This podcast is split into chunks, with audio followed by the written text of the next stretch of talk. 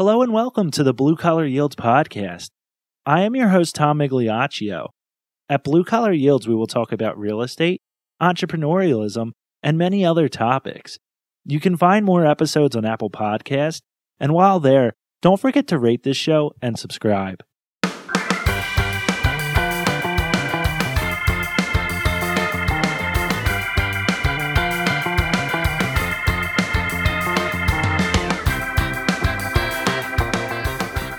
Our next guest is Traci Keller, founder and president of Kelly Green Unique Wealth Solution. Kelly Green believes putting people in control of their own money and is an independent financial advisory firm focused on specialized wealth building, tax, and legacy solutions for individuals and businesses. They embrace effective, individual, unique financial strategies. They say that personal finance does not have to be complicated or frustrating.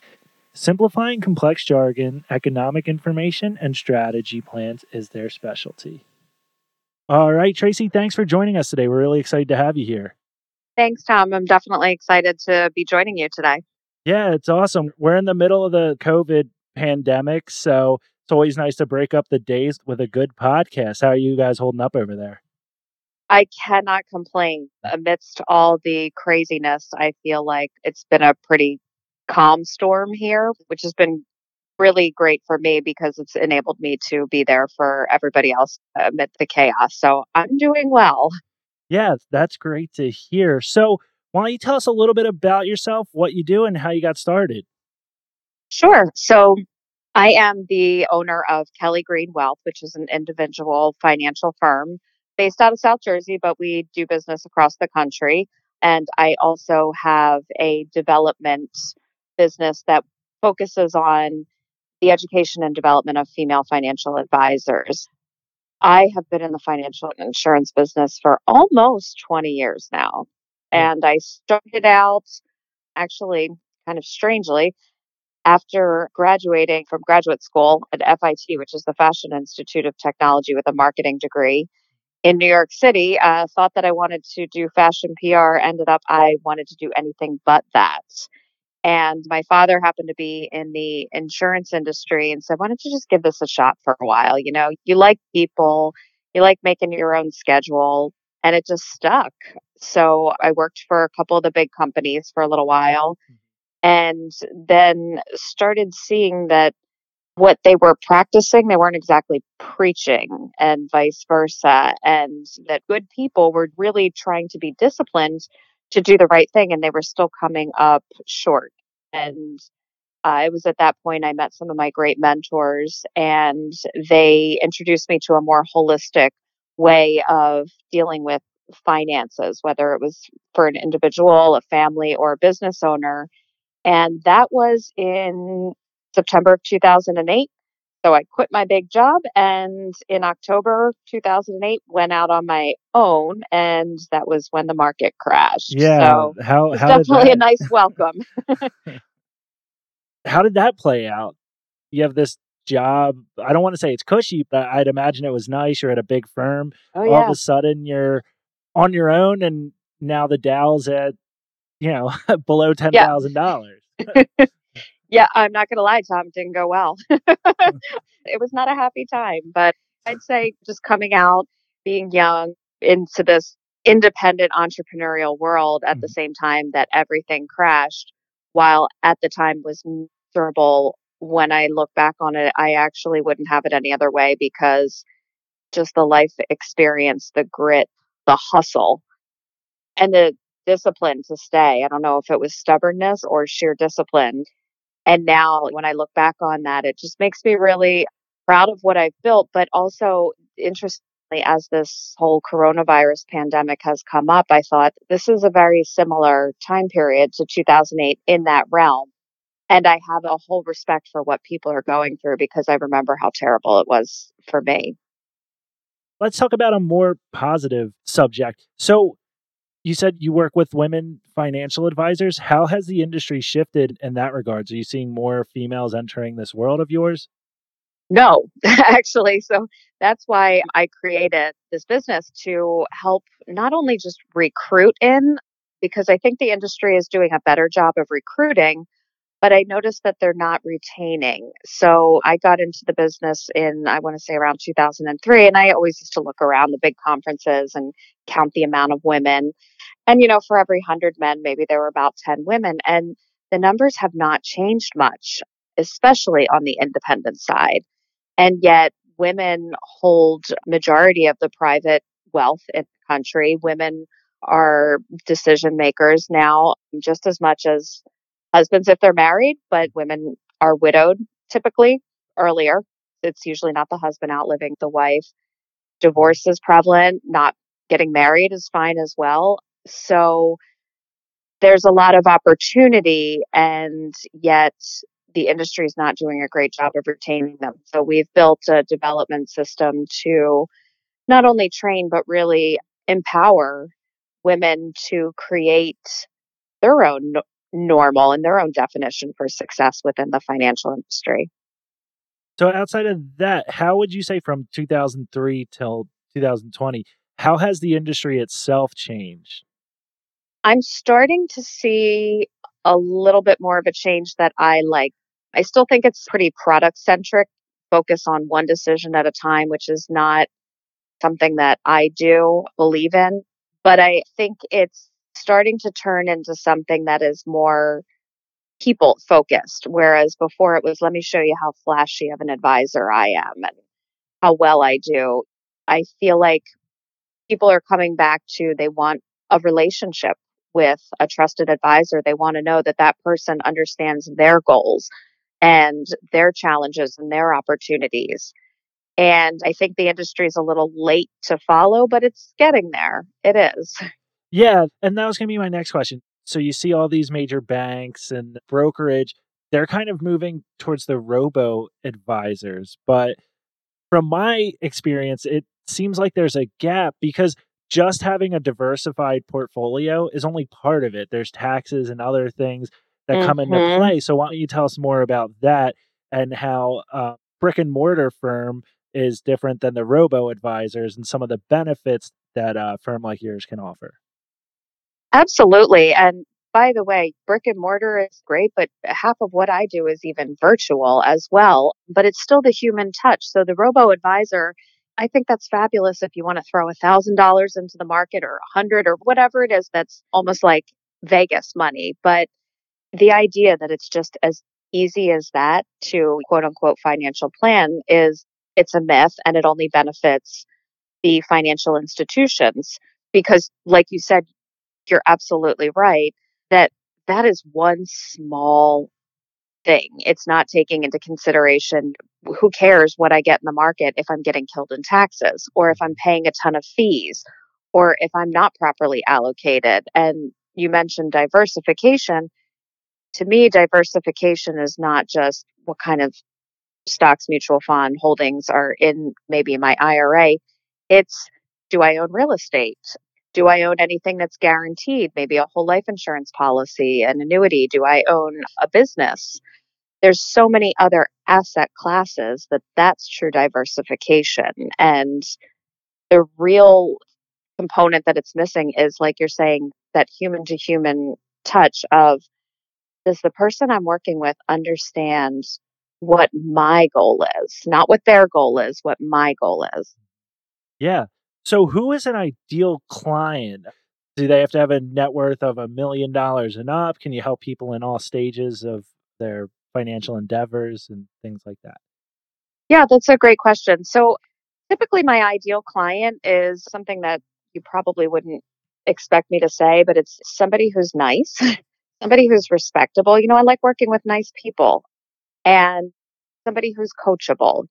I welcome questions, but sometimes when it comes to money, people aren't as coachable. But from there, I like to make it a rule that I'm not going to turn someone away because there's not a net worth. And I have a team that works with me. So there's a resource for everyone.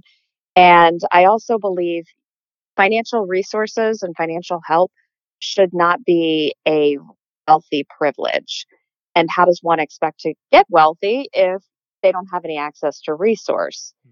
So even for the young millennial, I don't even know if they're millennials in their early 20s that probably something younger that I'm not even Some thinking of. the generation, whatever. yeah. Generation Z or yeah.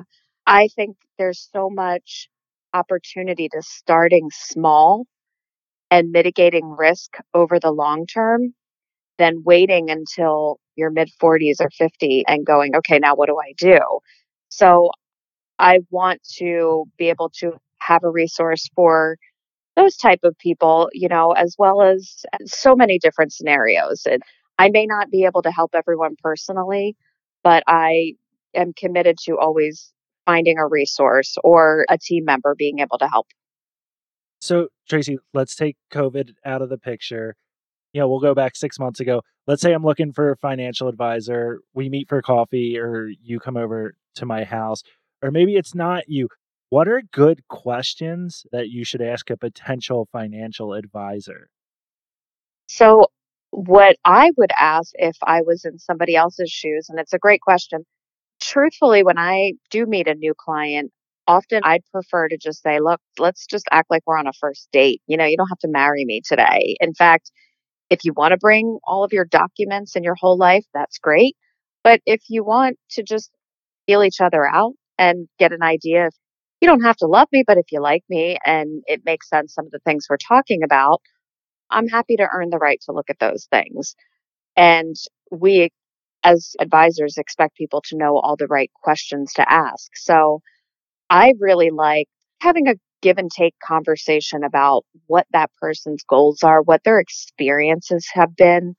And I do want to know what their past financial planning experiences have been. And if there haven't been positive, I would invite them to ask me where I might go differently. And it may not be a strategic question because maybe I don't know their background, so I never give quick advice. But there might be a scenario where they could ask me, how would my firm handle that? I'm happy to talk, discuss fees and compensation. That's always something that a client should know up front. Never go into anything wondering, oh my gosh, you know, am I going to go broke talking to this person? Right. I think credentials are important, but they're really not everything. It's asking about the advisor's experience because who's training all those advisors that have those fancy credentials? There's all those letters behind them. Well, it's the banks, mm-hmm. it's the financial institutions. So the other question I think a lot of people should ask is how loyal are you at being the advisor to a specific company or a specific quota?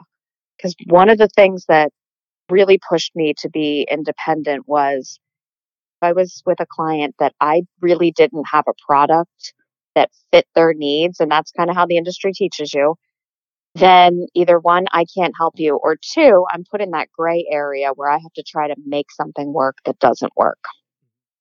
So I think that's an important question is what kind of access to not only products and I'd like somebody to ask me if my primary goal with them was to develop a strategy rather than just try to sell a product, whether that's an account, an insurance policy, an investment, whatever, because all those things are great, but without a strategy, it could blow up. Now, let's shift over to the marketing side. I see you have videos on your webpage, you have a little video page. That's a really great idea. When did you first decide to start doing them? I have always been a fan of all kinds of different media, and I do love communication in general. I did a radio show uh, six, seven years ago now, and we did it for about three years. It was called Main Street Money, and it was kind of a he said, she said take on finances as they relate to the average person on Main Street, not necessarily what Wall Street has to say. So from there, kind of morphed to videos because not as many people listen to the radio as they used to. So it's now today it's videos, it's podcasts. And even during this whole time period, I've been pretty vigilant with putting out a couple weekly videos, whether it's to LinkedIn, different forms of social media. It's a great way to get quick bits of information. And I feel like that tends to be the most popular way that people are learning now, whether it's a podcast or a video. I know it didn't happen exactly yesterday, but how has the tax reform changed some of the way you did business? Well, taxes are always a moving target. And one thing that I will ask every client is Do you think that you'd like to make more money next year than you did this year or going forward? If yes is the answer, okay. And do you want to retire in the same lifestyle that, if not better, than you have right now? If the answer is yes, then the final question is do you think taxes are going up?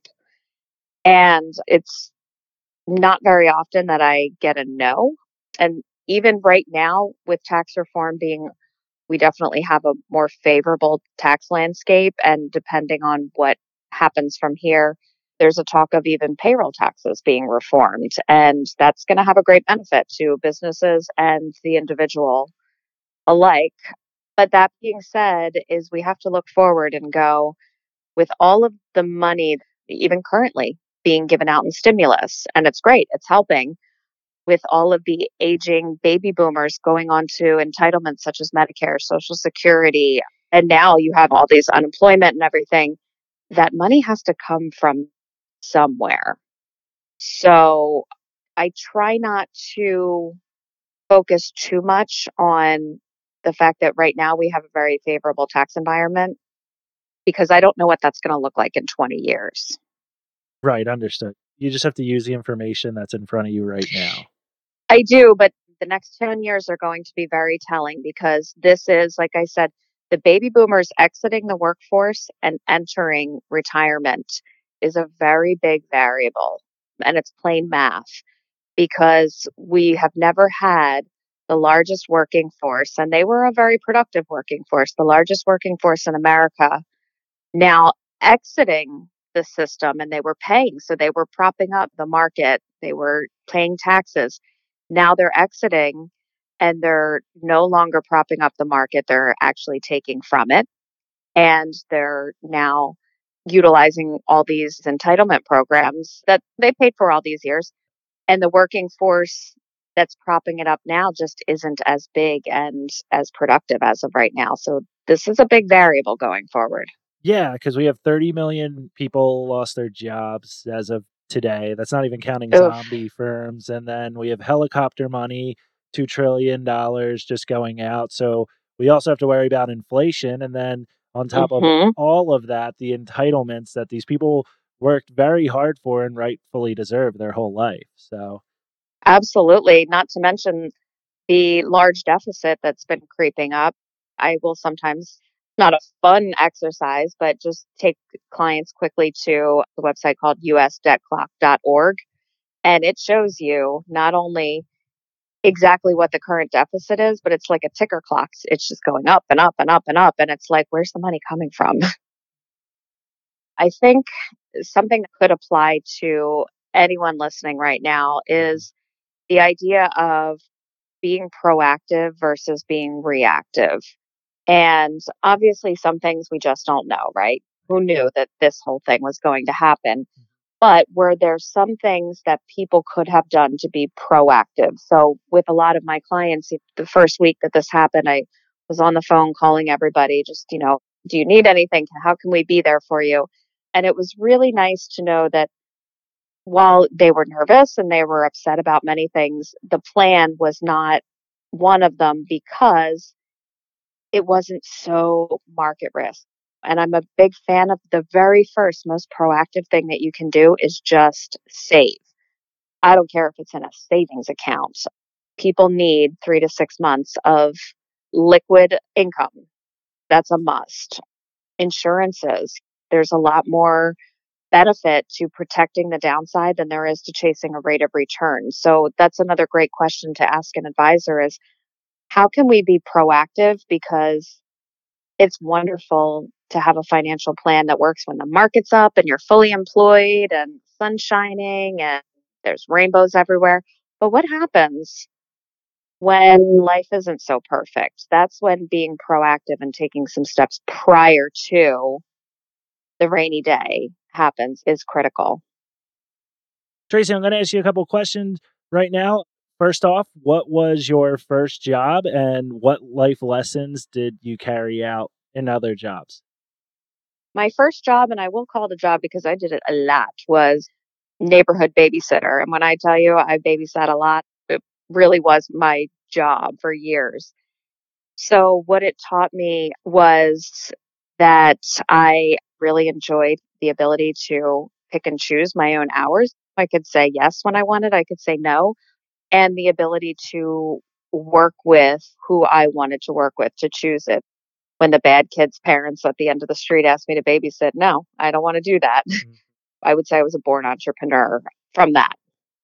What book are you reading right now? So I've actually picked up to reread this week Think and Grow Rich, Napoleon Hill, because I feel like I always get something else. And it's like every time I read it, which this is only my second time through, so I guess not every time, there's just a lot of really good information in there. So that, and then another book that I was just given called The One Thing. And I can't think of who wrote that, but that's really great too about focusing on just not letting all the chatter get to you and focusing on one thing at a time.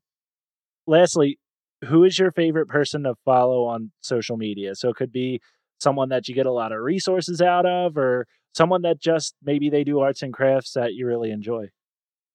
So this changes depending on what I'm into, what I'm kind of feeling at the time because I do have my specific financial people, but I'm not going to lie right now my favorite person to follow on social media is a guy named Wim Hof. I don't know if you've ever heard of him. He's the Iceman. And he swears that you can boost your immune system through cold water therapy and does all this crazy stuff with ice baths and jumping in the Tahoe. But it makes a lot of sense and he's just super entertaining. So that's been my quarantine little. What did Wim Hof post today?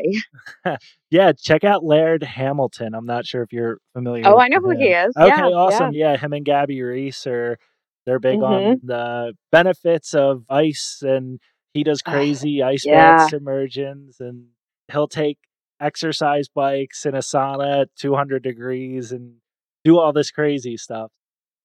Traci, thanks for joining us today where can we get in touch with you?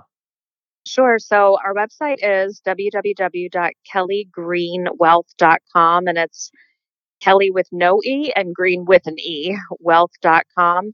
And anyone can always get in touch with me. The best email for me is Traci, T R A C I, at kellygreenwealth.com. Thanks, Traci. We appreciate your time and you coming here today. Yeah, thanks, Tom. This was great.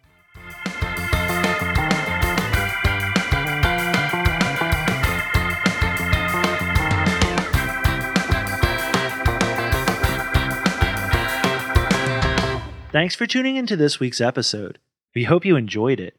If there are more topics you would like to hear about, you can email us at info at bluecollaryields.com. For more episodes, you can search Blue Collar Yields on Apple Podcasts.